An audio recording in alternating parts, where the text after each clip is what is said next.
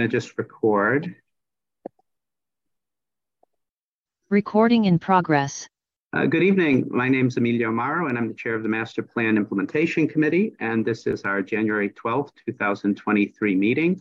Uh, joining us tonight are Master Plan Implementation Committee, as along with myself, Master Plan Implementation Committee members Bob McDonald, Alan Rappaport, uh, Joe Emrine, Lisa Lopez, um, and we have our guests, uh, Housing Coordinator Kevin Shea and uh, Tom Birmingham, Chair of the Energy um, Advisory Committee, and uh, Jennifer Wexler. Uh, and uh, we are on uh, CCTV as well. so um, our first, um, I, let me just share the screen. Our first item of business is, can anybody see that okay? Yes. Okay, uh, so uh, our first item of business is to um, discuss the housing, uh, the shared priorities between um, housing and the master plan. Uh, and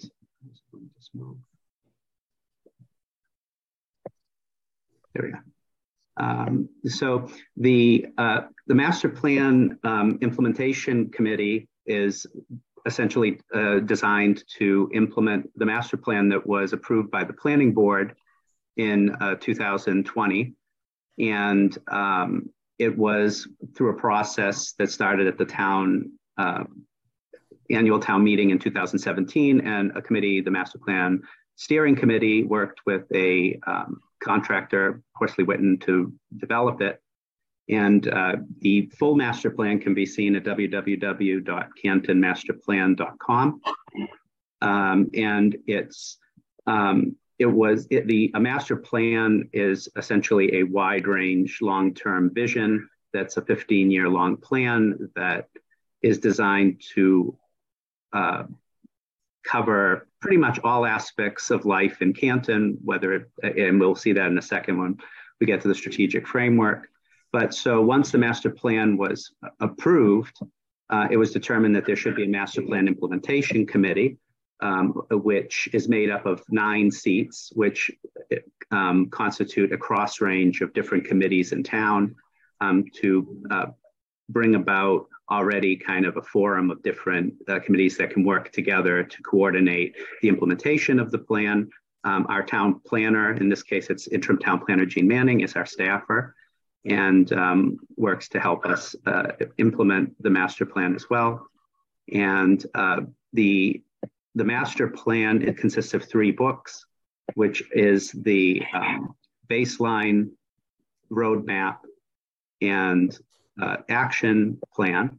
And the baseline was the existing conditions when the uh, master plan was adopted or, or drafted, I should say, and the roadmap is a series of recommendations and findings from public outreach of a, a, wide range of stakeholders. And the action plan is the actual actions to achieve those goals that the master plan implementation committee is largely focused on implementing. Uh, when uh, the master plan was approved, the strategic framework was established for the first five years of the master plan to um, start working on uh, things that were considered short-term, ongoing items. These include uh, housing, uh, housing in neighborhoods, which we'll be talking about more tonight. Um, it will be, um, there's also public health, health and social well-being. Um, town services. Uh, economic development and workforce issues. Um, recreation, open space, um, items like that. Uh, transportation, neighborhood, uh, regional, townwide and regional, I should say. And so this strategic framework, as you'll see, have subsections, action items, responsible parties that have been identified during the process of uh, group parties that we would expect to help take the lead on implementing these items and the time frame in which they may be um, uh, hoped to be achieved. And in this particular strategic framework, uh, they're basically things that are hoped to be achieved within five years or are ongoing and progress is hoped for the, the um, five years. Um, protect is kind of a broader thing that includes historic resources, arts and culture, and environmental stewardship of, of uh, protecting our ecosystems and landscapes. Um, adapt uh, revolves on energy conservation and generation and um, natural hazards and climate change, which we'll also be talking about a little bit tonight later. And then there's three focus areas, Canton Junction, the downtown, and Route 138, which have some significant relevance also to housing that we'll be talking about in a second. So um, the um, the housing uh, affordable housing trust was formed uh, about two years ago, I think it was, and that was something that was recommended uh, in the master plan. And the master plan has a significant amount of uh, focus in its live section on housing and also in the focus areas uh, that um, try to achieve a number of housing goals. And um, so uh, First, uh, in the we have um, the housing in neighborhoods. Uh, guiding principle is that Canton will have homes for residents at all stages of life and with diverse incomes. And uh, the, uh, the rationale for the long-term strategic objectives is uh, the availability of homes in Canton that meet the needs of residents at all stages of life and incomes and uh, this will op- open up opportunities for young people to move into Canton, but also allow older residents to stay and age in place um, by being able to, to potentially scale down into smaller homes as well. Um, the, uh, to maintain an inventory of deed restricted affordable housing beyond 10%. And uh, the town currently does, as, as many of you know, have affordable housing that's beyond 10% of its total housing inventory. So we're at the moment in good shape, but we have to sustain that 10% um, as new things are built and as um, some old affordable housing potentially sunsets if we don't take action. So some of the items there are to continue to monitor the progress of the town's housing action plan and update as required, which uh, some of these things are, are ongoing. Continue to support the maintenance and possible expansion of existing housing authority properties um, use comprehensive permit applications strategically to permit individual projects that are consistent with the town's needs. And of course, comprehensive permits um, have some association with 40Bs, which can have some pros and cons, but the master plan um, suggested that in certain cases, that might be something we might consider if there was a strategic application. Obviously, if we're above the 10% um, threshold of affordable housing, uh, comprehensive permitting is not imposed on the town, but it could still theoretically, in certain cases, be a tool that might be to our advantage. Um, in, it, but again, there are obviously pros and cons to um, taking that path. Uh, expand housing choice throughout the community and in, introducing the concept of missing middle housing options to the community and I, uh, identify where different models could be appropriate and um, you know that this allows a, a, decent with middle housing is kind of the difference between large scale, large expensive single family homes and small units, and that can fill a gap in in the housing inventory, and also uh, it can allow for um, us to make housing more avail- affordable by also increasing not just the types of housing but also the number of housing uh, options that uh, people can potentially have uh, in town to kind of prevent an entry barrier for lower income or younger people and allow options to scale down for older folks. Uh, we can support amendments to the zoning bylaw to re- remove impediments to the development of multifamily housing models where they are already allowed. Um, I, I, suppose in spirit that could also be expanding areas for multifamily housing, such as what we see in the MBTA communities law, um, capture housing opportunities unique to specific areas of town. And certainly there's a continuing development of the Paul Revere Heritage Site. I think last year there are some uh, units added to that um, that are deed restricted uh, as well. So um, continue to consider the impact of zoning provisions specifically tailored to the golf course parcels that incentivize higher attention of protected open space and more flexible environmentally sensitive design. While this is kind of secondary to some forms of housing policy, and it certainly was somewhat addressed in the 2017 town meeting, what may or may not be built there certainly will impact the percentage of housing inventory in town if those golf courses were to ever close, and those would be opportunities to determine, um, you know, uh, how that would impact uh, housing policy in town. They've uh, the the zoning I think that was implemented in 2017 tried to reduce the density uh, that could be built on those properties if they were to ever um, be on the market.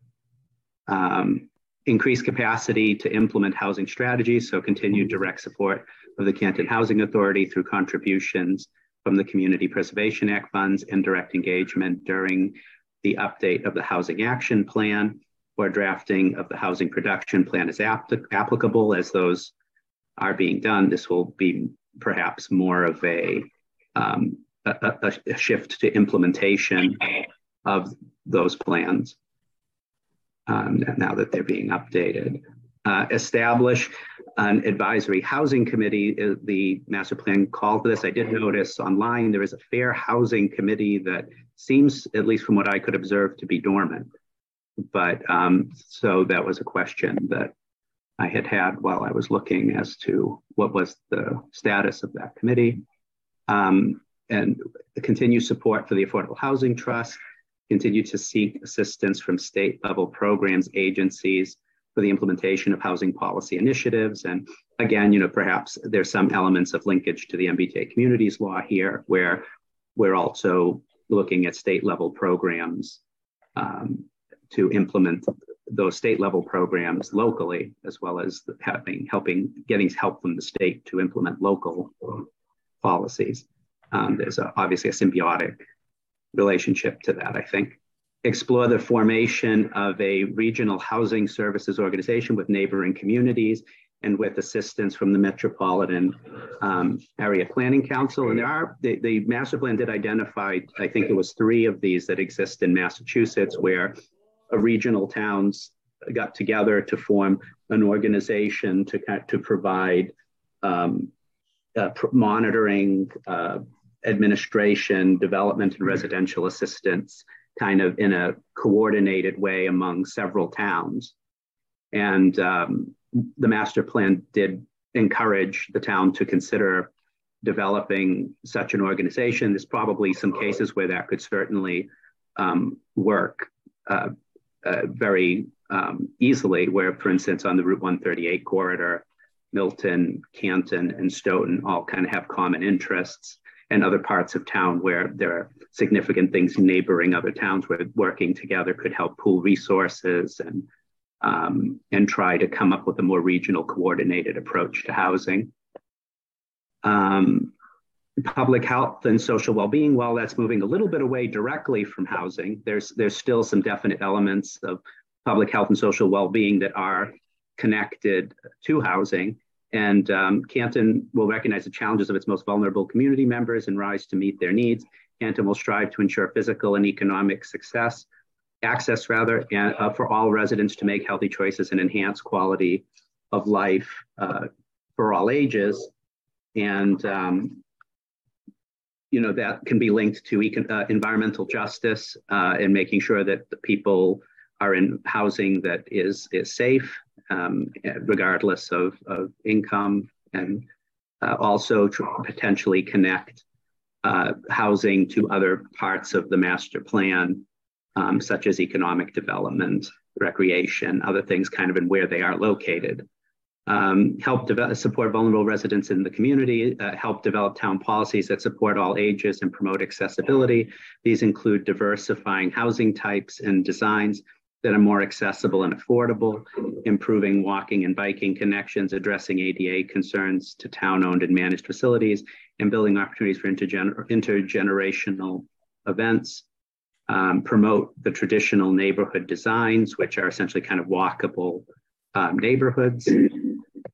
um, and um, and transit-oriented development models, which are housing near uh, transit, like commuter rail stations, at appropriate scales for new and infill development, encourage a mix of uses, housing types, public spaces, and walking and biking connections to neighborhood developments. And you know, certainly where housing is located and how it's included in mixed development can can be very helpful as far as having uh, housing stock that is available for different people with different needs um, and different aspects, uh, different types of people in different forms of workforce as well. Uh, town services, this is kind of not specifically about housing, but I think that by having an efficient, transparent, uh, and open process, um, which is, I think, something that applies to all town services, it allows the public to not only just participate in the local decision making, but also understand processes, understand what's available in terms of services, and it can make the whole process work better, um, as well as being more um, inclusive to members of the community. Um, create mixed use environments that attract businesses. Of course, there is a connection between housing and um, workplace and um, workforce. And so to be able to encourage a mix of uses in the town, the, the, the master plan in this place, in this section particularly refers mostly to actual business types, but there's certainly the principle of linking housing and mixed use developments that support the workforces and economic and connectivity goals that are uh, can be realized through strategic placing of housing um, to support those areas. Um, and then we have the three focus areas, which are Canton Junction, which um, the master, the, the consultants that uh, helped us write the master plan um, felt was a particularly great place for um, transit oriented development as it's right near the Canton Junction uh, commuter rail station. And they saw it as becoming particular, potentially a compact walkable center that connects to the public transit. They're not too far away downtown and adjacent neighborhoods. And it would and it could be used for a diversity of different housing options, including uh, the transit-oriented development, um, as well as um, it, uh, some other forms of, of, uh, uses. The one thing it did suggest for transit-oriented development is that we consider the use of Chapter 40R for specific areas. Um, that's a specific type of of um, affordable, of uh, multi, what is it, a smart development, uh, compact, high density type of development chapters. The chapters here refer to Massachusetts general law. Um, but there were pros and cons to that. So, of course, that would be something that would need to be taken on a case uh, by case basis. Um, the focus area of the downtown, of course, this year we're, we're working on rezoning the downtown potentially. Um, and so the uh, downtown obviously will have some changes if those zoning uh, initiatives, those zoning plans are uh, brought to the town meeting and approved. Uh, but also to the question is, is how does housing fit into those mixed uses that are considered for the downtown area and the development changes in the downtown area? Um, and that's just some of the things that the town, the master plan itself identified as uh, potential zoning changes for the master plan, which is some of the things that planning board and our interim town planner, Gene Manning, and others are, are, are working on. So, um, and again, the strong connections between the Paul Revere Heritage Site, which and the downtown and the Canton Junction with in terms of multimodal infrastructure and um, and new developments and make it more walkable, more bikeable. And that could include maybe some forms of mixed use or multifamily housing, as we see either in the downtown zoning plans or the uh, MBTA communities uh, law, depending on which of those we're talking about there. Uh, and then Route 138, um, obviously, mostly at the moment in Canton, south of Randolph Street, uh, more of a commercial business corridor, north of it, a little more residential. Um, but one of the things that the master plan called for was trying to revitalize Route 138 into more of a destination that had a broader combination of businesses, shopping, entertainment, and residences while increasing the safety and access for all modes of transportation. Of course, the roadway is a, a state road, so it would require the, the, the infrastructure for the roadway would inqu- it require more um, state involvement than some of the other things on the list here.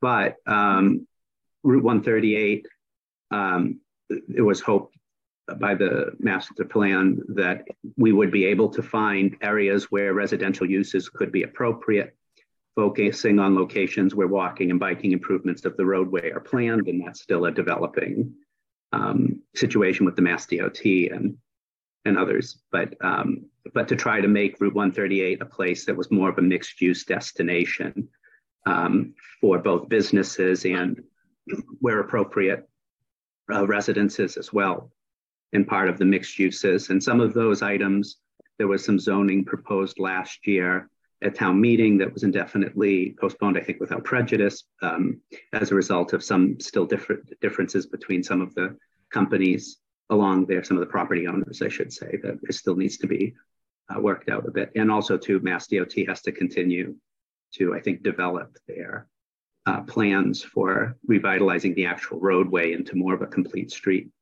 as well. So um, that was the list of suggested um, shared priorities. And um, with that, I'll um, turn it over to our housing coordinator, Kevin Shea. Uh, welcome and thank you for joining us. And um, uh, we'd very much love to hear your, your thoughts on all of these uh, items. Thanks, thanks, thanks for inviting me, Emilio. Appreciate it. Um, I've I've only been here uh, three months now, but I've been trying to get uh, get my hands on as many documents, reports, and that as, as that I can. But one thing I found that a lot of the uh, the master plan, uh, the um, housing production plan, which is uh, being finalized now, which I believe will be presented to the uh, uh, select board sometime at the end of the month, and the uh, transit oriented development plan that was done with the help of MAPC, I found a lot of these align themselves. I don't think there's any one of these reports that that contradicts or anything. I think they're all pretty much in alignment. Uh, in terms of implementation, the things I've been working on the past couple of months are um, one to establish the town's relationship with with different uh, organizations like Citizens Housing, you know, CHAPA, Mass Housing Partnership, uh, to, uh, to get a good rapport with them. Uh, they're the ones who find out when all the affordable units are up for either sale or resale. And we had one recently, uh, uh, Turtlebrook, uh, which was referred to the town by uh, CHAPA. they had a lottery system. Uh, the unit is under agreement right now for only $238,000. Uh, there were two other units sold up there about six months prior that were, I think one was 520 and one was 550. So it was a good, a good opportunity for somebody. So we've established, I think, a pretty good rapport with some of the state agencies in that in terms of uh, knowing where some of these affordable housing units are in town and what the availability is. Uh, the other thing we've worked on is the um, making sure the subsidized housing inventory has has uh, been updated. Uh, right now, uh, the the uh, state is showing approximately 1,100 affordable units, which brings the town to, I believe, 13.7 in terms of percentage, which is which is great. I mean, it's it's it's it's well over obviously the 10 percent, but I, it's we've been working to make sure that uh, any of the units that have been developed in town uh, are on that subsidized housing inventory. So we've been looking at a lot of different deed restrictions and documents and that to make sure. Uh, we found that a couple uh, aren't, and we're kind of chasing down some of those documents to uh, you know to make sure that the uh, subsidized housing inventory really reflects what's what's been developed in the town. And the third thing in terms of implementation is you and you mentioned it is the, the new uh, MBTA multifamily zoning. Uh, we've just completed. Uh, myself and Gene have worked on it along with the uh, working group that the uh, select board uh, created. I think sometime at the end of October. and we've established a, uh, a, an action plan that's required by the state that we have to file by January 31st. Uh, that's done. We were before the select board uh, Tuesday night, and we're ready to we're ready to actually you know submit that to, to, the state, and that's the new zoning law that requires uh, zoning, multifamily zoning by right. can't restrict it to senior or, or any other. It has to be kind of an open process. Uh, the working group has met a couple of times, and the working group uh, is uh, myself and Gene, uh, Charlie Duty, a member of the planning board, and a member of the zoning board of appeals. Uh, we've looked at some initial areas, uh, and most of the focus has been around Canton Junction. in those areas, we, we haven't created boundaries yet because the boundaries are created through something called the compliance model that the state gives us that kind of plugs in density and, and, and unit capacity. But the general area that people have looked at is, is kind of that northwest section of um, Canton Junction. And in terms of how we can do that, there's, there's, there's several mechanisms. I mean, you could create a new uh, a new zoning based zoning district, or we, what we've talked about briefly too is possibly expanding uh, the Canton Center Economic Development Priority Development Area C, which is just to the south of Canton Junction that abuts it. Uh, that's already in place. Uh, multifamily is allowed, but allowed by a special permit.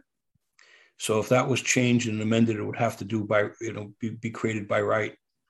Um, one of the things I ran into also is is the uh, Canton Junction Transit Development Plan, which uh, uh, really good document. I think what it does is is it, it talks about a lot of things that you have in the master plan implementation.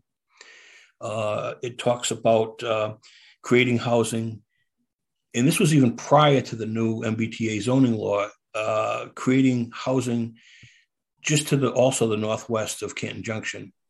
So we've been we've been looking at that area as the possibility of of uh, uh, having the boundaries. This is this is a couple of year process though. The action plan that we're submitting basically gives the town what they call interim compliance. That way i know gene's been been applying for some grants so the town's still eligible to apply.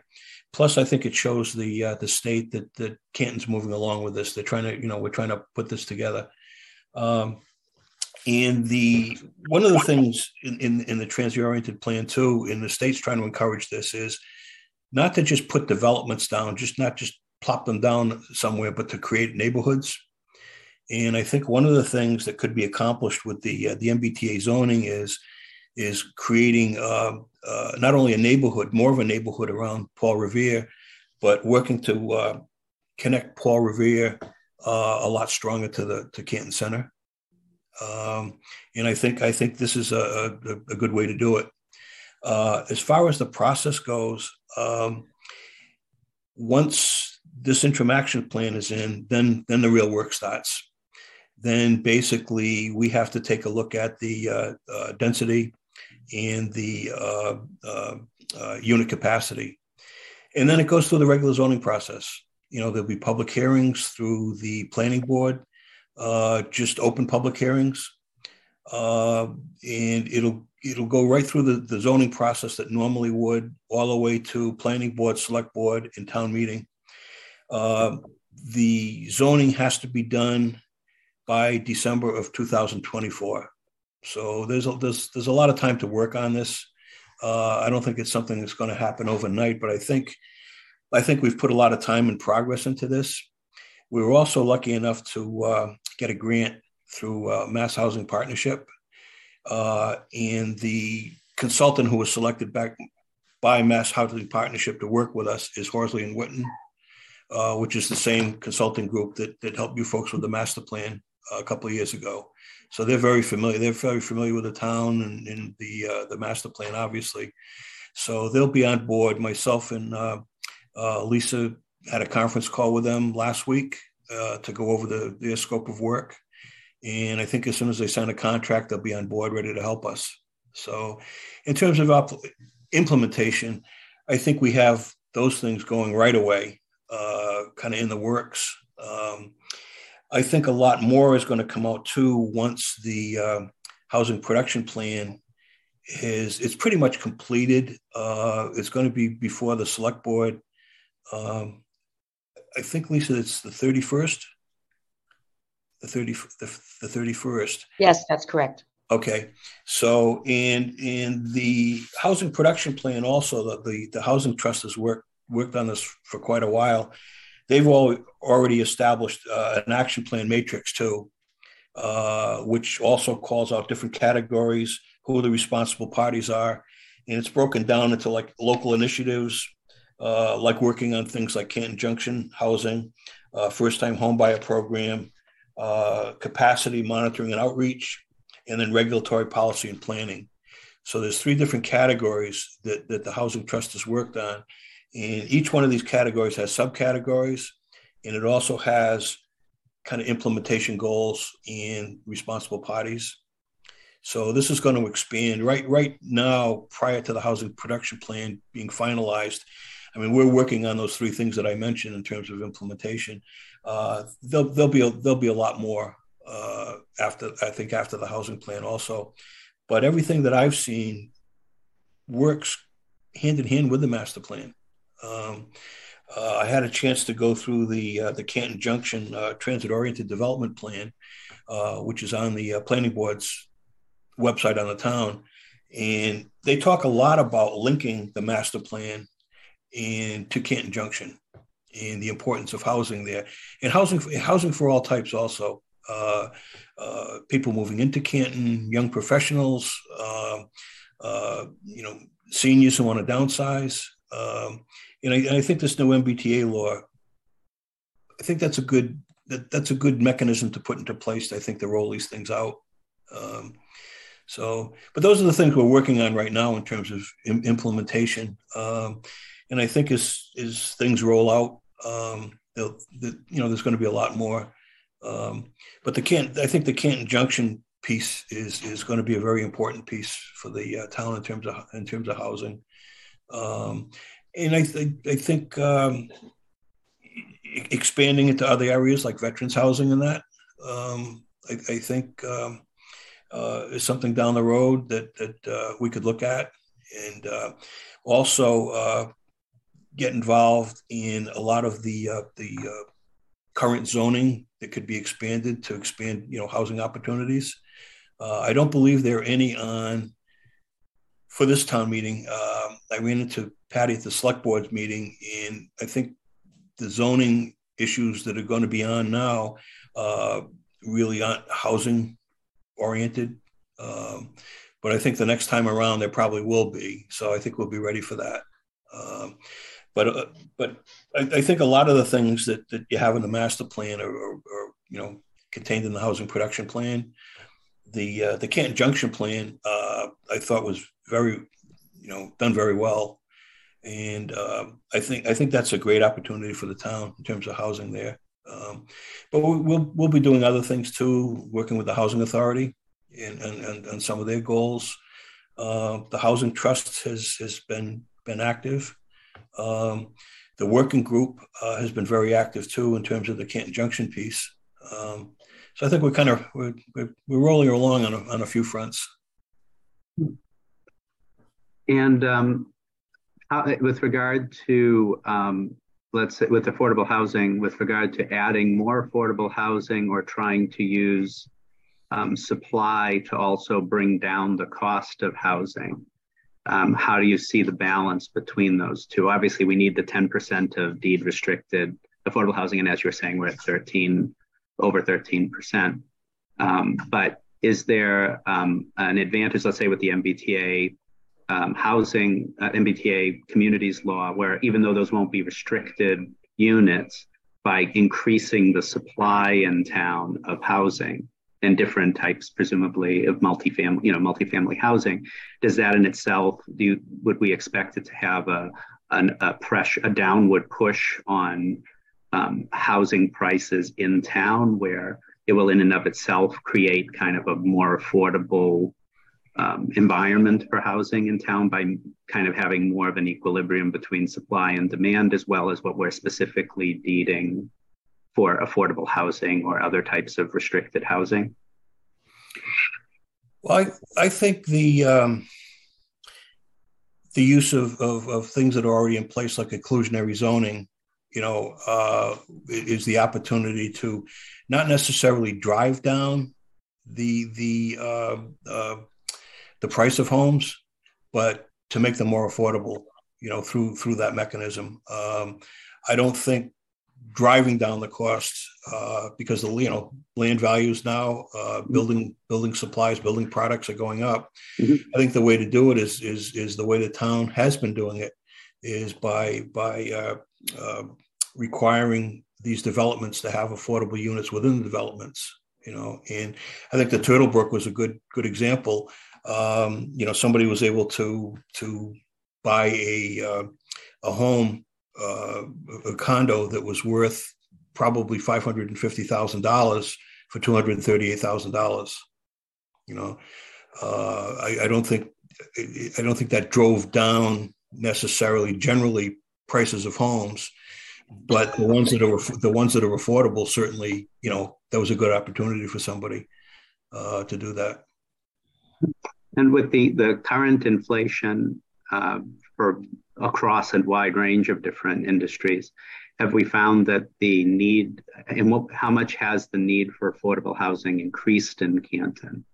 Do we have any stats on in the last year, for instance, how many more people might qualify given their we, income aggregate housing costs? We we do. I don't have it right in front of me, but that that's one of the things that the consultants addressed in the housing production plan. They've they've taken a look at that uh, uh, and that's pretty much the preface of the uh, of, of, the whole plan. Uh, mm-hmm. They've they've they have all these statistics and metrics. Mm-hmm. And with regard to the downtown zoning, um, proposed downtown zoning changes, how would that affect housing in any? Do you foresee? Either in demand need for housing or housing incorporated into those changes? Well, I think I think the proximity to to uh, uh, the Paul Heritage units, you know, works out quite a bit. Uh, I think there's a lot less uh, land available there. I don't see any big parcels. I think there are some, you know, some opportunities for some vacant parcels. Uh, you know, like the the uh, the former Bank of America building. I mean, it's not a big big parcel, but I think there are some smaller parcels that could lend, lend themselves to a few units uh, here and there in, in, in, in the downtown. Um, uh, I think there's a lot more areas around Canton Junction just because there's more commercial areas and parking lots in that. Um, but I think there are some smaller opportunities uh, in downtown. Uh, I don't think there's any large uh, large buildings or large tracts of lands that are that are that are vacant right now. Um, but I think I think just that proximity, if if you can, if you can do the connection between Paul Revere and and Canton Center. I think that's the thing that's going to really help Canton Center. And uh, just to, to address the other focus area, is there um, any? I, I, know there was some zoning that was on attempted last year for mixed use on Route 138.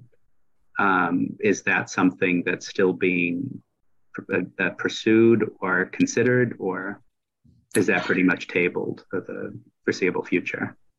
I haven't been involved in that. It, it, at some point, I'm sure that will come up, though. Um, uh, it's, it's, probably uh, uh, something down the road. I think once we we kind of address some of the other things that we're working on now.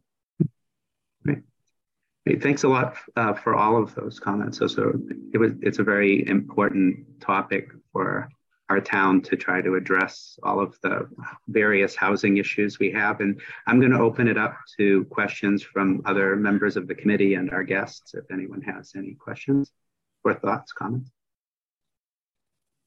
Joe, and then Alan.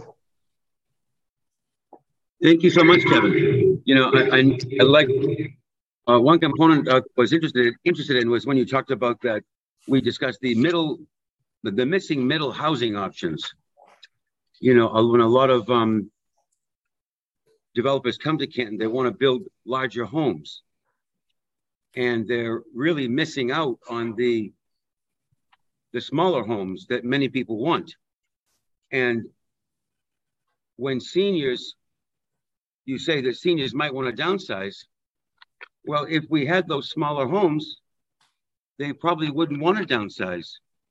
And I mean, I don't think any senior, I mean, many seniors don't want to willingly uh, leave their home. Some, I think, want to stay in their home. And, and that's something that, uh, so I'm just wondering, what are your plans for, for smaller single family homes? Well, I think now the a lot of the units that have been built are smaller condominium units that are small. They're not single family homes. A lot of them are, are, are attached and not detached but they're certainly smaller in terms of square footage that somebody would have to take care of and that sort of thing, and, and a lot more affordable than say like a four bedroom, you know, colonial, you know, type of home. Um, um, I think that's what a lot of the developers are doing now. They're it's not detached, but they're building smaller smaller units. Um, uh, for example, uh, I think it's called uh, Station. Is, is, that the one off of Washington Street up by Town Hall? Station Landing, I believe. Again, those are smaller, you know, those are smaller attached units. They're not single family, but they're certainly smaller, um, less expensive, less maintenance, that sort of thing. You know, so I think there are some opportunities through that. I was particularly um, hoping you would uh, address smaller homes, not apartments. And would it make sense to um, lower the minimum lot size for homes to uh, uh, to make that happen. Does that make sense? It does, and I and I think down the road, I, I think looking into the uh, overall zoning in general to the things you mentioned are, definitely going to come. You know, uh, be something we're going to have to deal with. Um, uh, looking at smaller lot sizes and that sort of thing. Um, I don't think we've addressed that now, but it's something I think I think the town's certainly going to do.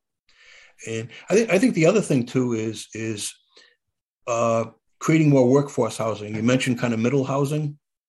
You know, creating creating that workforce housing. Uh, the, the kind of the government definition of it is 110 percent of the median income, and you know those those are more you know working families and that and that's that's kind of that middle that middle range. Um, and that could be done in incentives. Uh, uh, years ago, I worked down in the town of Barnstable. We completely rezoned downtown Hyannis. And one of the things we did was we created two incentive zones for workforce housing, one near Cape Cod Hospital, right on the Yarmouth line, and then one down by the Melody tent. Um, especially around Cape Cod Hospital, you had a lot of people who worked at the hospital, uh, you know, who weren't doctors or executives. You know, they worked in the cafeteria, they, you know, X-ray technicians and that sort of thing. So we created a zone uh, right near the hospital as an incentive to developers to build uh, what they call workforce housing, which is that middle. It, again, it, it, it, could be single uh, or it could be multi, but in terms of zoning, we wanted to make sure that kind of that middle that middle area was was covered. They're calling workforce housing. Uh, yeah, I'm I'm still interested in in, in the homes, not the uh, condominiums that can be uh, uh, labeled as homes. I, I, had another question. You talked about the Affordable Housing Trust. I was just wondering, what are the uh, goals of the Affordable Housing Trust, and how is the money being spent? Um, maybe I can take that one. Hmm? Lisa. Um, Joe, as as chair of the Affordable Housing Trust, let me answer that with that hat on versus my select board hat on. When town meeting passed, um, the uh, warrant article to create the Affordable Housing Trust, the stated goal was to both um, create and preserve affordable housing in the town of Canton. Um, and to date, there have been uh, two CPA grants, um, uh, which are to date the only sources of revenue to the trust. One was a grant of uh, $50,000 to hire a consultant to create the housing production plan, which it's a little confusing. It doesn't, the housing production plan does not identify specific numbers of units to be produced at particular places. What it does is identify the strategies that um, the town wants to use to encourage the production of affordable housing in town over time that's consistent with the character of um, our town's neighborhoods and uh, the needs that are, are uh, sort of identified by the master plan. Um, and then the other source of revenue was um, a grant uh, specifically to fund the part time housing coordinator position that Kevin inhabits. So once the housing production plan is um, approved by both the select board and the planning board uh, members who are invited to that January 31st meeting, then we will, among other things, try to identify sources of um, continuing revenue that can help us actually execute on these strategies. And and we'll kind of determine what are the best near-term strategies versus you know middle and longer term strategies. And always um, sort of test them against the town the residents the leadership's appetite for um, you know development in a particular um, part of town and to meet you know particular needs whether it be our veterans, um, our seniors, um, perhaps uh, communities of people with disability, um, uh, middle income households. Um, it's probably worth pointing out that although our subsidized housing inventory indicates 13%, which is about 1,100 units that Canton is given credit for, we actually have only about 550 units, half that, of actual um, deed restricted apartments and, and um, homes. And that's because the state allows towns to be given credit for 100% of the number of units in a project of apartments if only 25% of them are deed restricted. So we have a number of projects in town where 25% are deed restricted as affordable, but Canton gets quote unquote credit for all 100% in that um, in that project in that um, building. Um, so we're we're very proud of our 13%, but it, it doesn't reflect an actual number of households that are available to Canton uh, residents who would be income eligible for these units. Lisa, thank you. And just a follow-up question with for that is, um, uh, so right now the the money from the Affordable Housing Trust is going to consultants and salaries. Does um, is there any um, uh, plan to for the town to purchase uh, units to keep them affordable, and not just at the eighty percent area median income, but maybe even like the uh, lower AMIs. You know what I'm saying? Um, you know, I mean, there are a number of things on the table, but right now, the the trust is not self-funded. There are there are no funds available for the trust, so we need to um, determine and persuade the town um, um, to fund the trust to be able to pursue some of these strategies. Um, and there are a number of ways to fund trusts, uh, and, and we haven't identified the preferred way that we're going to take to the town yet. Thank you, Lisa. One way is to convince the residents to fund it. And I, I think the establishment of the, the, Affordable Housing Trust was, was part of that. Thank you, Lisa, and, and thank you, Kevin. Mm-hmm. Thank you. Sure, John. Uh, just before, I, I, know Alan had a question or comment. Just before that, Lisa, is there, um, you were referring to how some of the units are in complexes that they're, they constitute 25% of the entire stock inventory and therefore the whole property counts. How uh, many of those units are deeded affordable housing perpetually versus sunsetting? it, it's a really excellent question, and I don't have the number at my fingertips, but a number of the m- larger complexes are the ones that have expiring deed restrictions. And therefore, when those deed restrictions expire, if we're not successful as a town in um, having them essentially bought out or extended, then we lose credit for all 100% in those complexes. So we would have to either buy out those deed restrictions or knowing that they're going to expire, create additional units elsewhere in town that are subject to deed restriction. Um, so it's it's a it's an excellent question, and of course, it was one of the impetuses for I think the town's willingness to create the the housing trust because it was recognized that these are not issues that are addressed in six months or a year or two.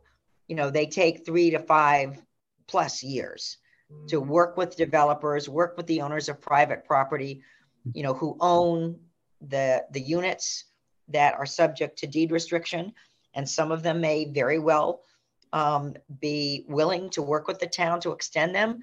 But as private property owners, if they decide that for whatever reason, once the deed restriction expires according to its terms, um, because that's what the financing agreement permitted, we won't be able to force them to extend um, those deed restrictions. They've got to be willing participants in that negotiation. Right. Um, thanks, Lisa. Alan, did you have a question, comment? You're muted. I have barking dogs, so I'm trying to keep them muted. Um, continuing with Joe's before I go to my um, my question is what are Lisa and Kevin do other what have other communities done to try to build up funds for affordable for the their affordable trust? Is it like from sales of properties, like say a thousand dollars from the sale goes to, you know, to help fund something like this? Is that what mechanism? I mean, I, I will I will tell you from my limited knowledge. I suspect that Kevin knows much more, but um, other communities have uh, created a permanent percentage of CPA um, dollars annually in excess of the mandatory 10% to be allocated toward um, community housing. Um, they have permitted um, uh, uh, developers, um, even in towns with ex- inclusionary zoning like ours, inclusionary zoning means that multifamily developments above a certain threshold have to include, in our case, at least 10% of, of their units be subject to affordability restrictions, deed restrictions.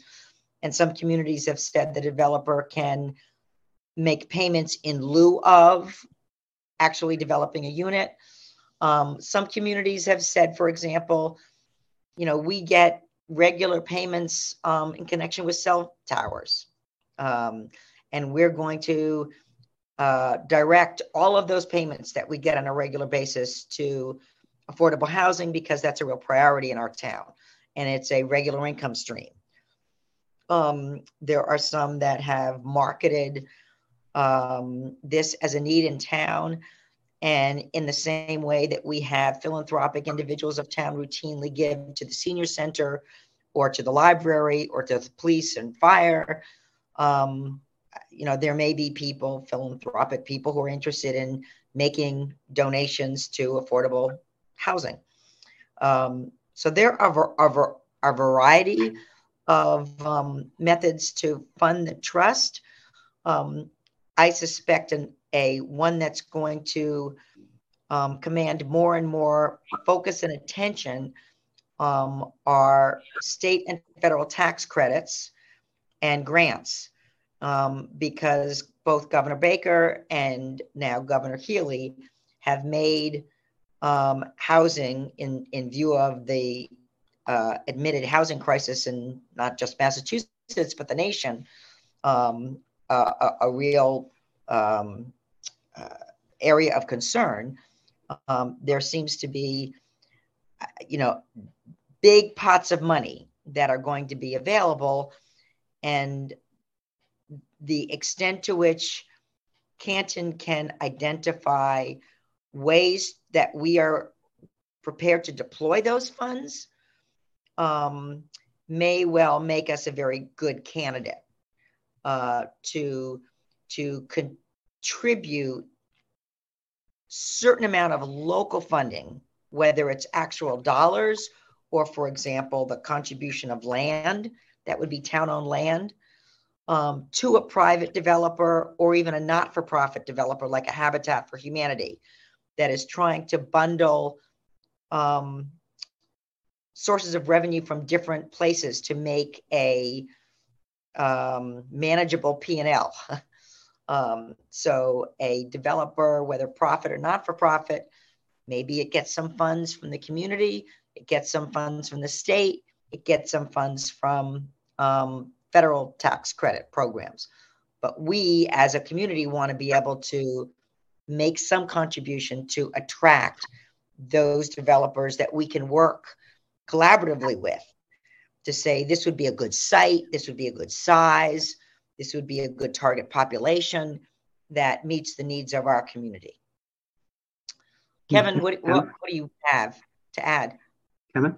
In terms, of, I've, I've always worked in larger communities. Like I, I, worked in Taunton for a number of years, and we had an affordable housing trust. Uh, the larger cities like Taunton, I worked in Quincy.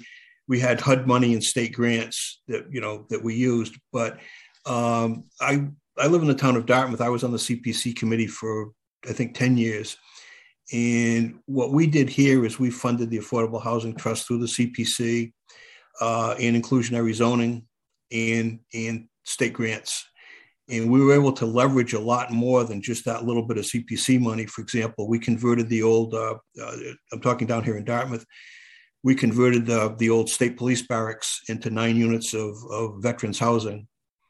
And uh, that was done in conjunction with our housing authority. And as Lisa mentioned, a lot of tax credits came, came in in that. I think we put up maybe a half a million dollars in CPC money. I think the total project was probably $4 million so it leveraged, uh, you know, we put in that half a million dollars of CPC, and it leveraged all that other other money coming in, uh, grants and tax credits and so forth. Uh, in Taunton, we had a housing trust that was funded primarily through inclusionary zoning bylaw, and the bylaw required the developer to either build a unit on site, off site, or contribute into the housing trust, and most contribute into the housing trust. And what we would do is we would have an RFP process uh, once a year uh, where developers would come in, mostly smaller to medium sized projects. And what we would do is we would, you know, we would uh, actually give them grants from from the uh, from the inclusionary zoning.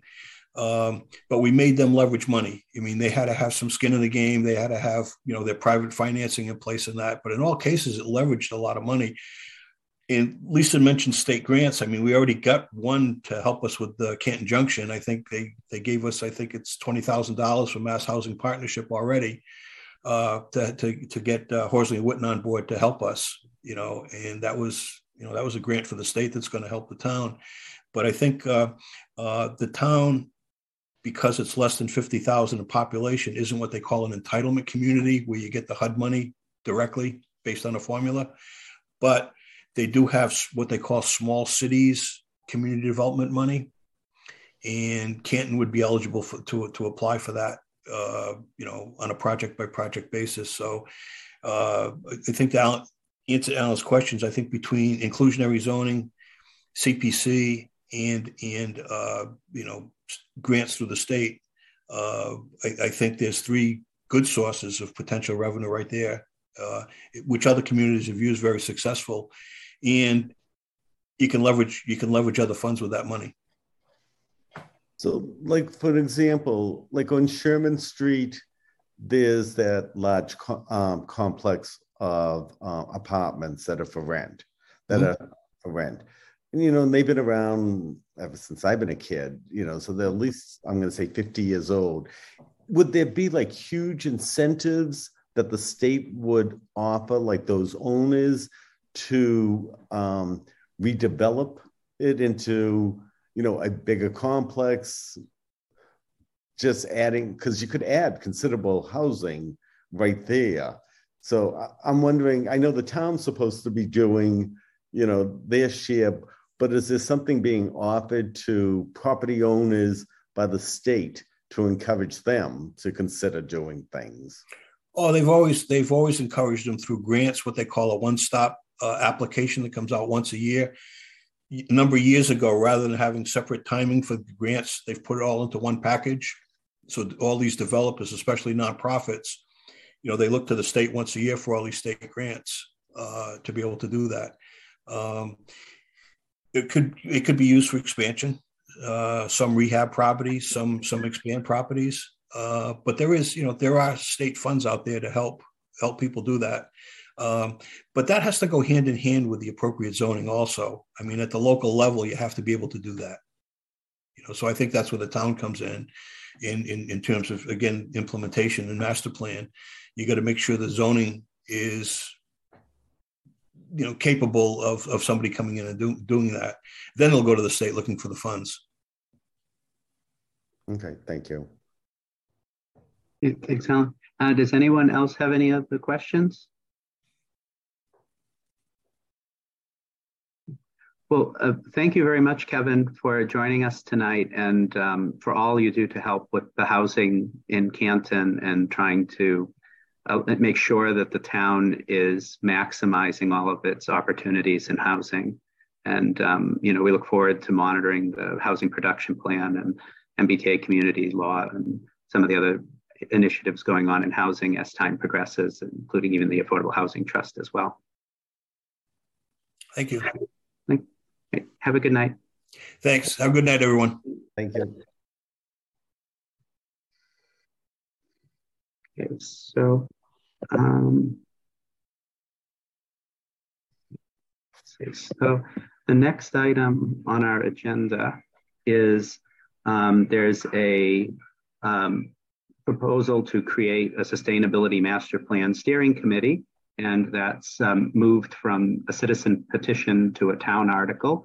So um, with that, I will uh, turn it over to Tom Birmingham and Jennifer Wexler, who both have been working very hard on, on making this um, initiative a reality um, in Canton. So um, welcome to both of you. And um, uh, I'll uh, uh, Tom, did you want to go first or how? Sure. Hi, Emilio. Um, I'd like Jen to actually go first, but we do okay. have a uh, set of slides that would you yep. like me to put on the screen or would you? Uh, no, I can. I have it up. Thank you. Good evening. Oh, um, you know, we're not going to start with the slides for just another moment. So okay. if, if, you want to just stop screen sharing for a moment, I'm okay. just going to do some introductory remarks. Um, okay. I'd like to kind of introduce myself to you. I know some of you know me from um, my work with uh, Canton Residents for a Sustainable, Equitable Future. But I, first of all, just want to really appreciate all of you and greet you, um, Emilio, Alan, Lisa, um, Joseph, Bob, and my colleague Tom. It's really an honor to be here with you and just sitting in on that part of the meeting, the really important work and your commitment to Canton and the important work that you're doing. And it was great just to listen to that. Um, I am a founding member of Canton Residents for Sustainable, Equitable Future. And I'm also a resident of Canton for the past 10 years, where um, I got a chance to uh, raise my daughter through high school here um, and live here with my husband. So, I first of all want to really thank you for giving us this opportunity to speak with you about what we feel is very important um, article. And we want to give you a little bit of context in terms of our vision, um, the status of the initial article, which my group sponsored, um, as well as talking to you a little bit about how we came to the resubmitted version and kind of where that's at in terms of really the good progress and the opportunities and what we're hoping for in working together with you and other commissions and boards, as well as residents and other groups within the town. So, my group is an all volunteer group.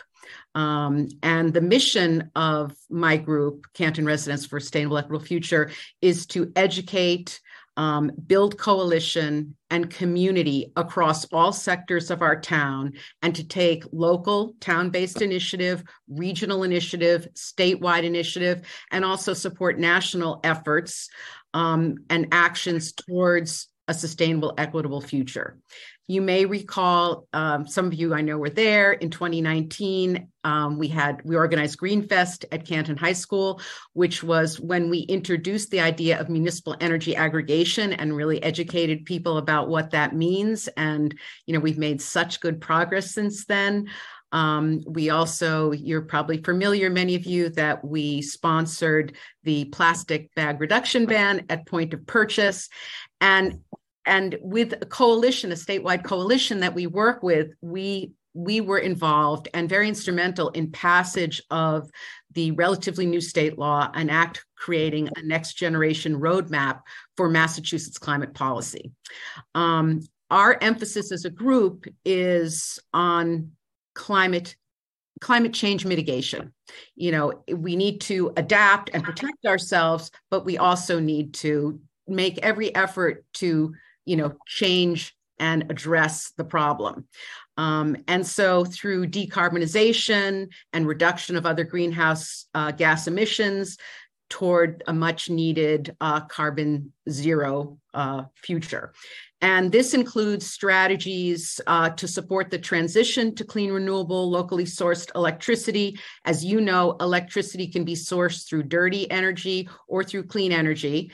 And um, other you know, talking about housing, um, retrofitting buildings, how you know the the uh, how we build new homes, um, and just working towards electrification of everything. We want to wean ourselves. Another key goal that that drives us and our mission is how do we really wean ourselves rapidly off of fossil fuels in terms of heating, transportation, uh, buildings, of course, and continued measures to reduce our energy use um, and think about you know what is what is planned growth and you know you are the master planning committee and uh, represent the planning board and you know the importance of planning and being strategic in terms of growth um, we want to ensure clean air, clean water, and very importantly, a respectful and harmonious relationship with Earth and her resources.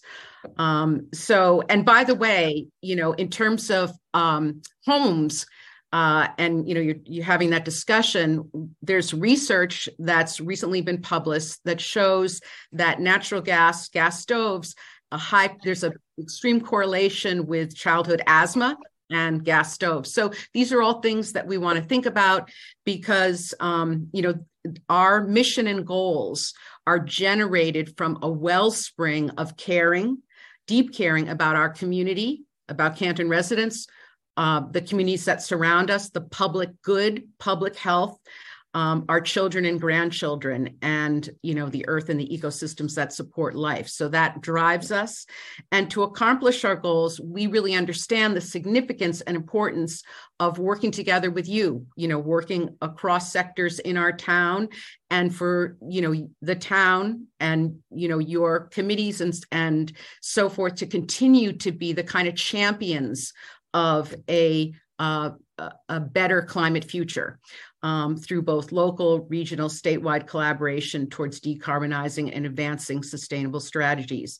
We've worked to create momentum um, to advance these crucial and time sensitive efforts and goals. And um, we were instrumental in uh, the May 2021 town warrant helping the select board include language that enabled the um, municipal energy aggregation for residents and businesses. And we also did a lot of organizing of residents and businesses to ensure successful passage of that um, uh, article. And one of our board members, Lila Morrissey, serves on the Energy Advisory Committee alongside the chair, Tom, who I have really had the pleasure of working with. Um, and um, uh, this program, you know, the Canton Electricity Choice Program, is an excellent step forward towards offering and making clean electricity options accessible and available to Canton residents um, and businesses. Um, and with the new article that we are talking about today, um, we can continue to build the necessary momentum that we need for the kind of systematic and continued progress as a town. Um, I want you to know that I choose to keep doing this work because I care deeply. I want us to succeed. And I remain very hopeful that we can rise to the very extreme challenges that are before us in terms of the climate crisis. And I am surprisingly undaunted and unbothered by um, discouragement and its twin burnout. I, you know, this is something that I have been working on for quite some time, and I'm excited to work with you and continue to work with you. So we fully expect that the select board will represent in the new version, which we wait to see, um, the spirit and the letter of our uh, resubmitted version, which we again took the um, feedback from the town on that. And I really hope that you will join me and uh, my group and Tom and many others in supporting its passage. So just to wrap up my my introductory remarks, I had the good fortune of meeting Tom um, a couple of weeks ago at the select board meeting when he, as the Energy Advisory Committee chair, was presenting his committee's uh, the the the outstanding progress on uh, advancing the Canton Electricity Choice Program. Um, and Tom and I have been working together ever since then uh, and on this article and envisioning a comprehensive view of both local and regional strategies to, to achieve these important goals. So in a moment, I'm going to turn it over to my co-presenter who we all know and respect. And um, will uh, he will give you more context for the article before you and illuminate what we've accomplished to date. And again, I hope that um, you know, you will give it your due consideration and support. So thank you. And Tom, take it away. Thank you, Tom. Thanks, Jen. Appreciate that. Hi, everybody. Tom Birmingham, uh, as Jen so kindly introduced, chair of the uh, Energy Advisory Committee, which is uh, driving the Canton Electricity Choice Program. So thanks for having me back. Um, in the last month or so, as Jen said, we've uh, made some good progress in uh, driving the drafting and the acceptance of a uh, ATM warrant article related to sustainability.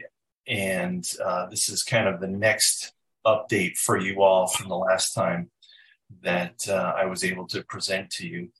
So, Amelia, if you wouldn't mind just putting up the presentation, this should take me about 15 or so minutes to get through, maybe a little less if, if unless you have questions. And then I'd like to spend um, on the last slide uh, a chance to chat a little bit more about next steps and what we're asking uh, from this particular committee and other committees and boards. So uh, why don't we go to the next slide, please, Amelia? and uh, interesting quote on the right from our new governor Healey from her inaugural address. Uh, I guess you don't need to take, you know, too much reading into the details of the quote. My takeaway was there's more support and uh, initiatives coming at, from the state level and similar to the housing discussion we had a few minutes ago, uh, the better I think Canton is ready to demonstrate its leadership in both housing and sustainability, more likely we're going to be to uh, capture available funding that's coming both from private and public sources. So we'll um, just give you a quick overview of uh, what we're up to with the um, uh, the article itself, and then uh, we can get. I think it's important to sh- sort of see the sustainability journey we're on uh, and relate this to what the master plan implementation committee has going. Some good news, bad news, and ultimately, what we're proposing is to try to fill some gaps that we've identified in the master plan itself.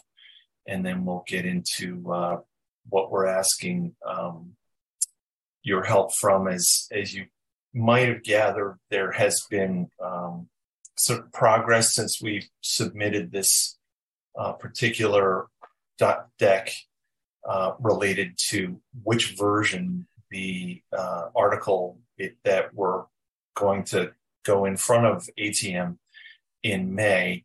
Uh, we think there's actually going to be two versions. I can explain a little bit more about that. Um, but right now, the one version that's on track to be included in the ATM is our previous version, uh, which did not reflect town counsel's um, recommendations. So this alternative version is planned to be seen from town administrator uh, by the end of the month. So why don't we go to the next slide, please? So we're just trying to, you know, provide you some context with the article, share the vision of maturing Canton's future sustainability related, related efforts, and to ask for your support of the ATM article. We're going to kind of explain a little twist to that, as I said, that the version that we circulated to you for this meeting has been um, um, did not make the warrant as as expected, but we expect something very similar to be provided by town administrator. So we'll tweak that towards the end of this discussion. So go ahead, please. Next slide. Um, really, in a very high level nutshell, uh, the ATM article seeks to initiate the process to do three things to develop uh, a plan, to hire a new sustainability and climate manager that would help deliver on the plan, and identify funding opportunities to support these efforts. Um, what one of the pieces of recommendation we got from town counsel was to remove the request to establish a steering committee from the actual warrant and do that offline. So again, sorry for any confusion, but the warrant, the article that's going into the warrant, we'll call it the original article is now going to be included.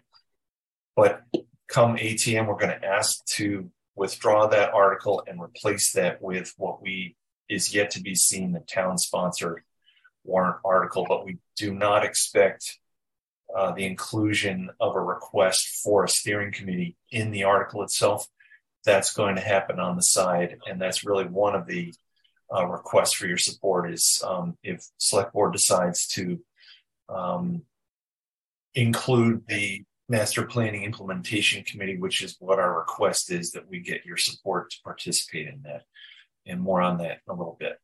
So next slide, please. Um, hard to see kind of bit of an eye chart, but what you're seeing is this uh, journey that we've been taking the chart moves from 2014 to 2023. So over the last, you know, 10, 12 years, we've made a lot of progress in Canton towards uh, designing and implementing a lot of sustainability related activities that we should be proud of. And it's setting us up well for the future.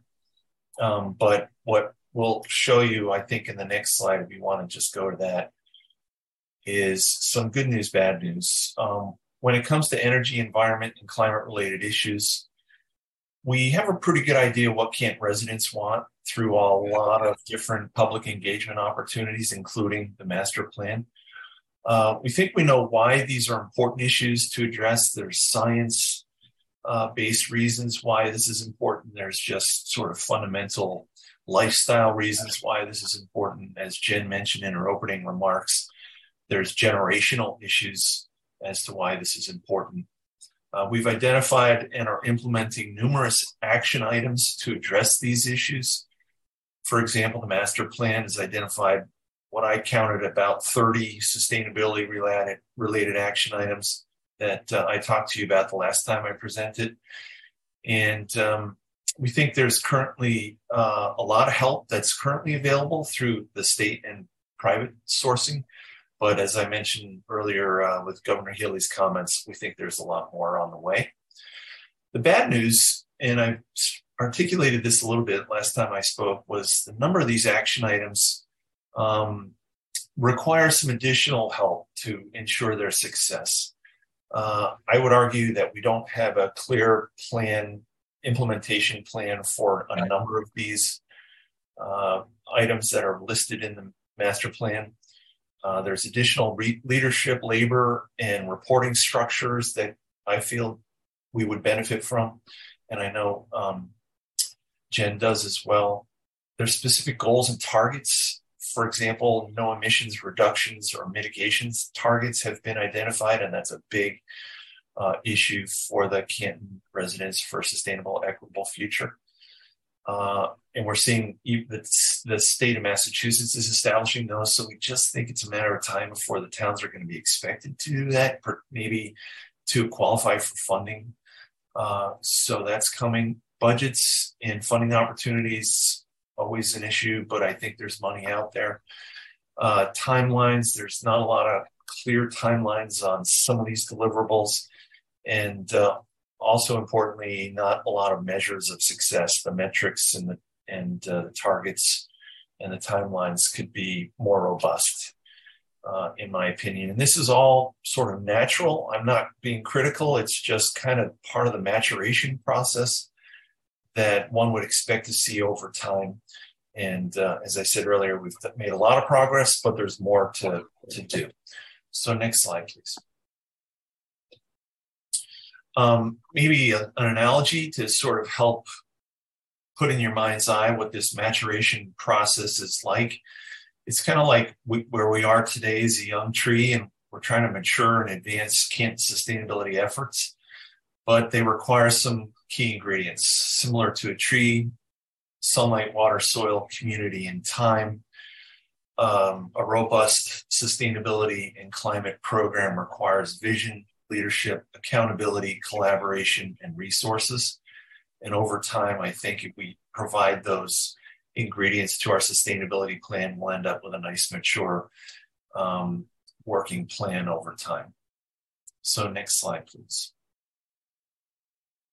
Uh, you may already know this. I touched a little bit on this last time, but current state we've got all these different um, areas uh, that touch on sustainability energy climate change transportation wastewater. These are all sustainability related actions many of which are buried inside of the uh, master plan. And if we can develop the leadership the plan the smart actions training education reporting resources and data data management in this more mature uh, environment, maturing environment, we will get to, I think, this future state that we're striving towards. Uh, so hopefully that kind of makes sense of how to take current state, apply these key elements, and you arrive at future state over some time. As I think Lisa mentioned, like housing, uh, sustainability takes a number of years. So that's why we're trying to push uh, this in front of town meeting in 2023 so we can really get some momentum to develop a plan that's going to take years to implement. Uh, so next slide, please. So this is where I really wanted to sort of open up the opportunity to hear your thoughts uh, and summarize what we think are some of the uh, next steps for us as as proponents of the petition and the master plan implementation committee and some other boards committees that we're going before to try to uh, seek endorsement of the article. So first of all, um, we're looking to endorse the article again. It's kind of, that part is somewhat on pause until we see the revised article from the town administrator. Um, and then we're going to seek support from uh, for participation in the steering committee that piece is going to happen offline. I think we can do that on a little more timely basis instead of waiting uh, through for May to uh, present this new article in front of the town.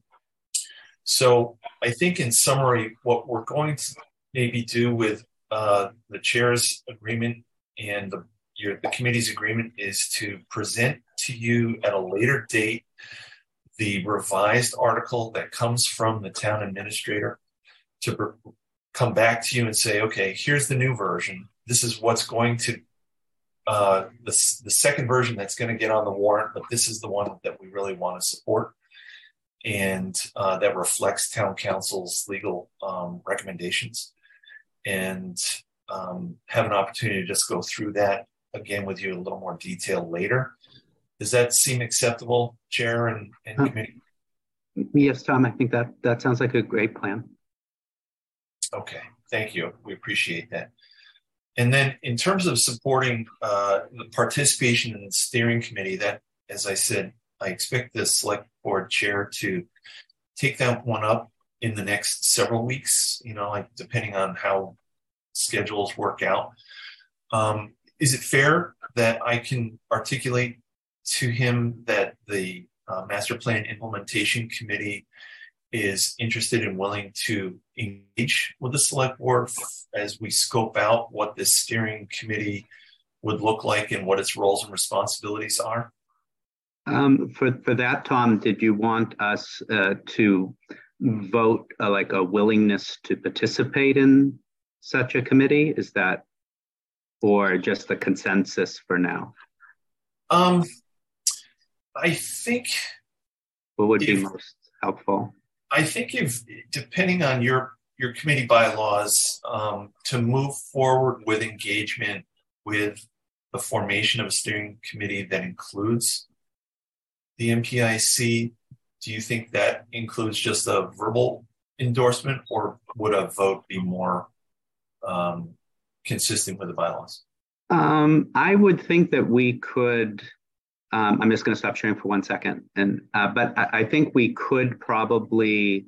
Um, uh, I mean, we haven't seen the actual article that's the final article. So the article part, we would have to actually wait to see. I think, to be fair, to endorse. Although you know what you're presenting sounds, you know, very much in in tune with the master plan. Um, we could, if mem- if there's a motion, um, consider supporting uh, our willingness to participate in the process of developing a sustainability steering committee, which I think that's something that the select board will be taking up more uh, sooner rather than uh, the town meeting. Um, how do committee members feel about that? Well, like you said, let's wait to see the article and where it goes from the selectmen's. Okay. Um, any other thoughts, Lisa? Uh, I think conceptually, um, it's very much in keeping with what this whole committee is charged with doing. And by that, I mean the master plan is by definition aspirational, it's not self executing. The master plan implementation committee was um, uh, formed in order that we take the next steps towards actually implementing. And a climate action plan would take the next steps toward implementing what we said we aspired to in the master plan. So conceptually, um, I, I, think creating a um, climate action plan, um, to accomplish the goals around sustainability articulated by the master plan is exactly what our committee is all about. Um, but I, I, would certainly agree with Bob that um, the committee um, ought to take a look at the current version or the to be current version of the article that reflects town counsel's um, edits as to form um, to um, that and my understanding after talking with the town administrator um, is that these were recommended changes as to form to make it more consistent with um, Canton town meeting articles, you know, uh, but not, you know, no substantive changes as to policy. Hmm. Uh, Jen? I'd like to um, just clarify if I can, and um, you know, correct me if you have a different way of wording it. So after we got the feedback from town counsel about our original version, there were two major pieces of that feedback. And one was that the select board is uh, has the authority to um, implement and and create a new committee. And the recommendation was to remove that from the new version of the article and approach the uh, select board chair and make that request, which is what we did. And the the um, you know the, in good faith, our sense is that that is in motion. But I think, and separately, we now we created this revised version which incorporated all of town counsel's feedback so there's two separate issues one is you know would you you know and whatever you think is proper would you in uh, endorse the idea of some kind of a committee that we were describing that would help to uh, envision this comprehensive plan that Tom described to you. Um, and then the the separate issue is, which I think we is more, um, and and Lisa described it as being aspirational, but the idea that you will stand with us in town meeting uh, if the assuming that you know after you see the new version and we see the new version that it's in the spirit and letter of what um, we had created with town counsel's feedback. Um, and, how do Lisa? I, I, mean, certainly, just speaking as one member of the select board, um, um, you know, I certainly plan to support the uh, creation of a select board appointed committee, um, a steering committee to um, drive a climate action plan along the lines of what has been previously described here. So since I, I'm telling you, I plan to support that as a select board, I certainly support that as a member of this committee as well. Thank you, Lisa. Um, Bob Allen, any thoughts? Um, I support uh, that this uh, keeps going uh, to the committee, and you know, and I think it's the it's um, it's exactly what we were uh, put on this committee to do to make the changes necessary for the town. Mm-hmm. So I would support it. So, like, uh, essentially, the concept being that we support the select board creating the committee. Correct. Mm-hmm. Um, Bob, any uh, thoughts on that? Well, like I said earlier, I just, I just yeah, I just want to see the final version mm-hmm. what's going to be presented. Of, of, what the committee would constitute? That and what? And the article. What the article is, correct. Mm-hmm. Okay. Um, with regard to timeline, I, I mean, I, I think it sounds like something that definitely is the type of thing that um, the master plan um, is in harmony with as in concept um, because definitely if you look at some of the areas of protect and adapt of the town a master plan, um, they do support a wide range of sustainability goals, as Tom was pointing out in his slideshow, and as, as you were saying, Jen, in, in your um, opening comments. Um, how affected would the timeline be if we waited till February to endorse that when we see the town? I mean, definitely, you know, even the civic participation of this is exactly what the town master plan is devised to include. It's a it's a it's a great master plan story as far as I'm concerned. Uh, it, just speaking as one member, where the civic participation to get something that's in the master plan completed first by civic a civil um, a citizen petition and the you know the, the the town article that's coming.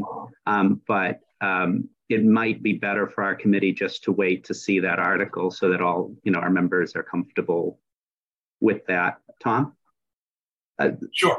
Yeah, if it helps, uh, Mr. Chair, the timeline that I understand from town administrator when we could expect to see this revised article, uh, town-driven article, is late January, early February.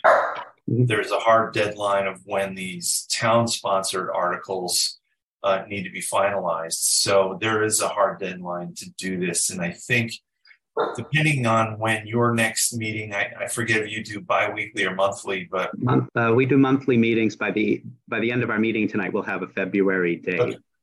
So maybe what we could do is uh, just plan on um, trying to sync up another, if you're willing to invite us back, we can give you an update.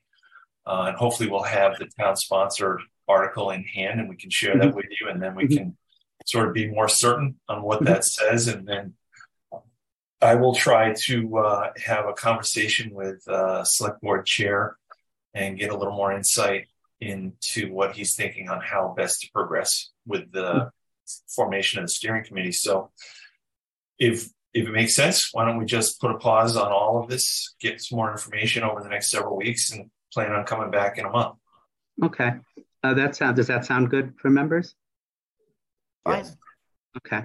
Um, the uh, one, a couple of questions I just had about it um, while uh, while you're here today is it would the art the sustainability committee that's being formed um, would that be working to create the sustainability plan in its first year or just organizing and establishing what needs to be done to do that because that would definitely um, have an impact kind of putting on a little bit of a fincom hat here uh, it would impact what type of budget that committee would need for the next fiscal year. Because if there, if a sustainability plan is going to be, like for instance, when the master plan implementation, I'm, I'm sorry, hearing committee was formed to develop the master plan, there was a budget to to develop the actual plan to um, uh, hire Horsley Witten to to uh, through the bidding process. To so, uh, what would the first year of that committee, if uh, it can it goes through the town article as envisioned, would that be already developing the sustainability plan or would it be establishing basically what needs to be done like an overview of what needs to be done and then moving forward maybe in fiscal year 25 that plan would be developed uh, what we're hoping is that it's more of developing the plan but as you point out that's going to require some resources we have identified some funding resources that uh, we think could be available to the town to do that. Uh, so the steering committee would then help sort of be the decision making arm subject ultimately this, obviously the select board is going to be the ultimate decider but at least guiding the development of the plan itself assuming we get funding which we i think everybody that's touched this so far recognizes the need to hire a third party professional who is um, got experience in developing sustainability and climate action plans. And there's there's quite a bit of town involvement, you know, uh, to to do the development of that plan. So that's requires a lot of engagement, and I think that's where you you get your money's worth from hiring a good third party to do that. The budgets for that we're we're looking at a regional approach uh, we've talked to the town of Sharon. We've talked to somewhat the town of Stoughton. Uh, and there's definitely some strong interest from the town of Sharon to team up and try to co fund the development of the plan. And if you look at the funding requirements of the funding sources, MAPC, MVP, and EEA, sorry for the acronyms, hopefully you understand what those are. Um, there are three pools of dollars that are available, and almost every single pool require you know it uh, emphasizes regional collaboration, uh, addressing equity and inclusion issues, um, environmental justice issues, and uh, I. Th- so I think we have a better chance of getting funding if we did a regional approach. Um, the money that we think might be required to to help develop the plan itself is around forty to fifty thousand dollars per community. So that's around the type of uh, size funding request that we would be putting together for MAPC, MVP, and or EEA. Um, but there's a lot of discussion that needs to happen with town administrator and uh, interim town planner on how to coordinate with other requests of the state for other higher priority, uh, you know, items that are already in the queue. So I would like to try to go back to your answer your question as best I can, which is if we can drive towards the plan, fantastic, but that's going to require some money. If we don't get the money, then we'll have to um, sort of go back to Plan B, which is, I think, the way you characterize it was the pre-planning process. You know, what's it going to take? Where do we get the money? Does do we need to source it from the town? And then if we do, uh, it's not going to be obviously this year. We'll need to work with uh, FinCom and and others to support town funding for this initiative. Is that helpful? Hmm? Uh, thanks, Tom. Is there were there any other questions for Tom or Jen? Well, again, uh, thanks thanks to both of Alan. Alan had something to say. Oh, Alan, sorry. Sorry, Alan, you were on mute. Did I see that there's, there's a meeting at the library sometime this month from your organization? Um, Mr. Chair, if we're ready to transition to the next topic, I can answer Mhm. that question. Oh. Um, Alan, that was related to the uh, Canton Electricity Choice Program public meeting, which is scheduled for July, uh, sorry, January 24th. And that is to help the public um, better understand what this uh, community electricity choice program looks like and um, it's the precursor to filing our uh, request for approval from the Department of Public Utilities. So it's a it's a key step and a milestone to uh, asking town feedback on all the documents, particularly the plan, the aggregation plan that we're going to submit to the department for public approval or for the DPU approval. So that's what that public meeting's about. Does that make sense? It does. So a question is, let let's say everybody decides to go to join this um, electricity company. Is could that be a source of income to continue your uh, endeavors? Is that is there any?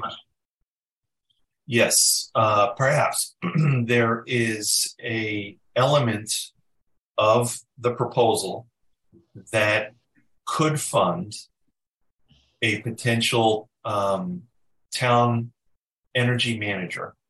Uh, it could be a climate manager, a sustainability manager. Um, if the DPU approves that proposal, the select board has approved us to include that component into the application. The department has an opportunity to review that, accept it, and deny it. If they do accept it, then we have to go back to the select board and decide whether or not the town wants to uh, support that element of the program. The funding associated with that could raise about $65,000 a year based on the energy that Canton consumes. And that would come from um, participants in the program. It's an adder to the rate for participants in this program to help fund um, this energy manager or other um, renewable energy initiatives. It doesn't just have to be for a person. Excellent. Okay, thank you. And and Tom and Tom, that's uh, January twenty fourth, seven o'clock at the Sala meeting room. Correct. Members of the public that want to attend. Yep. And if there's any snow in the forecast, please check the uh, ca- calendar for an alternative date and time. So, um, any other questions regarding the uh, um, Canton Energy program? Okay, again, uh, thank you to both you, Jen and Tom, for um, such a wonderful effort um, of civic engagement here to develop a plan to help us uh, solve some of our sustainability uh, problems in Canton. And um, we look forward to having you back um, at our February meeting and um, to hear about the um, town article and hopefully more uh, details about the committee that will be up and running hopefully soon. Um, and um, once we uh, determine a date, um, I'll I'll send that to you and um, and hopefully we can we can work that out. Thank you all. A pleasure to be with you. Thank you. Thanks, Thank you both. It's, Have a good Bye. night. Okay, so um, our next item, just a couple of, uh, uh, first an update. I did meet with the St. Gerard's Reuse Committee back on December 7 and um, provided a presentation for them uh, regarding the master plan and um, how it may assist them in their um, work to recommend some potential uses for the property uh, when they complete the recommendations to select board. So, um, and I think they're eventually going to have some public events uh, that the public at home can attend. So um, we'll have more info on that if um, when those develop. And the other thing is is that um, as you may remember last year we um, had a, a, report in the annual report of the town for our committee. So um, let me see if I can screen share. Um, so I so that we you know, had one this year as well. I drafted, if I can find where it is, there we go. Um, I drafted one as well this year um, for our committee. I had spoken to Jen Kamamalian at the um, executive office uh, regarding what the due date for this was. And um, she was saying she would like to have it by the end of January um, for the town meeting uh, for the town report, annual report that's published annually. So did uh, did everyone have a chance to read this? It was in the material uh, uh, meeting materials that I sent. I apologize. I've been away, and so I haven't read it, but I will. I commit to doing so and getting back to you with any comments. Okay. Um, we, I, I, absolutely support including it in the um, uh, annual report for town. Okay. So um, I think we'll, uh, no problem. I think so. What we'll do is um, I, uh, I, I don't have to send it till the end of the month. So if everyone could read it and um, let just me send any comments just to me, so we don't uh, violate open meeting law, and then I'll make whatever changes anyone has, and um, I'll submit it on behalf of the committee. And I'll I'll send maybe it out in a second email so that members who aren't here tonight um, have a better focus on specifically this item. Um, and uh, so, but I think it's important that we have um, a report in the in uh, continue the the process of having a report each year in the um, annual report, and uh, so uh, um, we'll uh, we'll have a uh, we'll try and get that in there. Um, the other item is is the approval of the minutes, but I think Joe may have dropped off due to technological reasons. Um, so I don't think, I think we don't have a quorum um, for that. So um, the the we do have three three minutes. Did at least all of you get a chance to look at those? We we won't be able to vote on it, but did everyone get those? Yes. Okay. All right. So we'll hold off on um, the minutes. I can't vote on last month. Anyhow, I was I was away. Oh, oh right. Uh, thanks, Bob, for reminding me.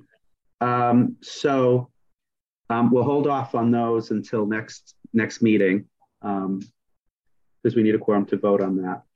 And so now we uh, come to up the up, upcoming meetings and uh, future guests. So we, uh, I was thinking we would try to schedule February and maybe March. Uh, now, March, I'm not sure what the deadline is for Zoom meetings to uh, time, uh, sunset based on the current legislature rules. I'm not sure of the exact date, but I think at some point in March, at least from the last uh, compromise agreement or whatever it was, I think it was supposed to end in March. So I'm not sure what the status of that is, uh, to be honest. So um, we'll have to see if March would have to be in person or via Zoom, depending on what the uh, prevailing open meeting law of the time is. But um, so in February, uh, let me just see. And I think, again, I'm trying to avoid particularly school committee um, meetings. Um, so hopefully, uh, I know um, there's probably more meetings there than there have been in some past times. But the um, so their meetings in February are the second and 16th. So I think we would want to do one of the other Thursdays. 23rd. Um, so the what is it? 23rd. is the 23rd good uh, for others? Yes. Uh, Alan? Um, not sure. And do it the ninth. Okay. Uh, does that work for you, Lisa and Alan? Um, no. um, well, uh, let's see. Um, we'll do. Uh, we can. Uh, the, we don't. Uh, we what we can do is we can tentatively. Let's see, because if we do it the twenty third, though, it's going to be late for um, for March. Is there a March date that works? And we'll see which one's further away from the March date. The 9th or the, because the 23rd may be too close to March. Well, do we also? We could also do another day other than Thursday. Um, Wednesdays is FinCom, I think is going to regularly meet on Wednesdays once we start our our full like budget schedule. So Wednesdays wouldn't work, but Also, isn't that sustainability group looking for an endorsement for us? right. So I, I don't think we can do it too late in the month. Right, well, um, maybe we'll plan then for Lisa, what dates are the what select board meetings in uh, February? Uh, let's see. Um, the 28th, and it looks like the 14th. I'm trying to bring up the calendar right now. Yeah, the 14th and the 28th. Um, would February 7 work for people? That's a Tuesday where there wouldn't be. Does that? I don't know what the timeline will be. Fine though, with me. But that one may be um, a good. That will be fine with me. Bob, does that work for you? I, I guess so. Okay. I mean, I, I will try, and it's it's obviously where we're all on different committees and stuff. Sometimes it's. Well, I'll check too because we don't. We'll have to see with others if that if I get any. I'll try and send out an email to see if we get any feedback. But that, and hopefully that will work for. Um, um, Joe. Joe, yeah, and the others, as well as uh, Tom and Jen as guests. So we'll see. So I'll just, I'll check with that, but that'll be our tentative date for that. So now March on uh, Thursdays, is there a preference there? I think again, there, six, uh, let me see, if the 9th and 23rd of the school committee. So would March 16 work? Yes, for me. I'm going to say yes. I think so, yeah. Okay. So um, we'll plan then for February 7 uh, and March 16 at 7 o'clock. So February 7 is a Tuesday. Uh, March 16 is back to our regular Thursday uh, date. And then we'll see on the March date uh, whether that's a Zoom or not. But February will be a Zoom date, but we'll see it in. I'm not sure if there's any. Uh, it, Lisa, are you aware of any um, movement on that with regard to the uh, state legislature? Or anyone extending that Zoom date past March? Because I haven't heard anything. Um, I haven't heard anything recently, but my understanding previously was that the legislature had every intention to um, make um, Zoom meetings um, um, uh, sort of legal as per open meeting law on a permanent basis. And but the legislature often doesn't work, doesn't act until the very last minute. But that is my expectation. Okay. All right, thanks, Lisa. So we'll we'll plan for them both to be Zoom unless they the March one can't be Zoom. Okay. Um, and we'll we'll go from there. Um, all right. So as far as uh, next uh, upcoming future guests, a couple I had in mind or, uh, were um, Mike Trotta, Public Works, to talk about the um, public works aspects of the master plan, uh, the library board of trustees, um, and the uh, library director, um, and uh, possibly, I know uh, one of the times when Jean was here, we were discussing um, Josh Cohen of the Cabby um, to discuss work related things. And he wasn't able to make our uh, November meeting, um, which I had reached out to him at one point about in December. So we could also try to have him sometime in the spring as well to talk about the work links to the master plan. Uh, any thoughts on that, Lisa? Um, has either Diane Tynan or Tyler Radicchioni um, of Parks and Rec been before the committee yet? Um, Not that I'm aware of. not that I'm, I don't recall, so I'll check the, I'll check, but I don't think so. So that would be one we could also add for the spring. I think Diane Tynan in particular um, would be, you know, really great to hear from. Um, Okay. Particularly since, you know, her department became sort of recast as the Department of Human and Elder Services. Um, it really has a huge um, sort of mandate and remit in town Mhm. to provide social services. Yeah, that would be a great idea. Um, and then, uh, so uh, Diane Tynan, Parks and Rec as well. Uh, yeah, Diane Tynan on that Department of Human and Right. Elder Services, and then Tyler on uh, Parks and Rec. Right. Okay. Um, he's newer right. in his position, but nevertheless, I think it would be great to bring him into um, some of the master Mm. plan's goals insofar as um, you know recreation, sort of Right. lifestyle, um, uh, programming, biking, you know, um, you know, all of the Right. above. Yeah. Yeah, I agree. All right. So then I'll work on. We'll we'll determine what how that schedually works. Mm. Is uh, is there anything, Lisa, at the select board that would make any of those particularly time sensitive? Like anything that you see coming through the pipeline where one would be uh, specifically well aligned? Or, I don't think so. Okay. I don't think so. I think it would, you know, it, it would just be dependent upon their own schedules. Okay.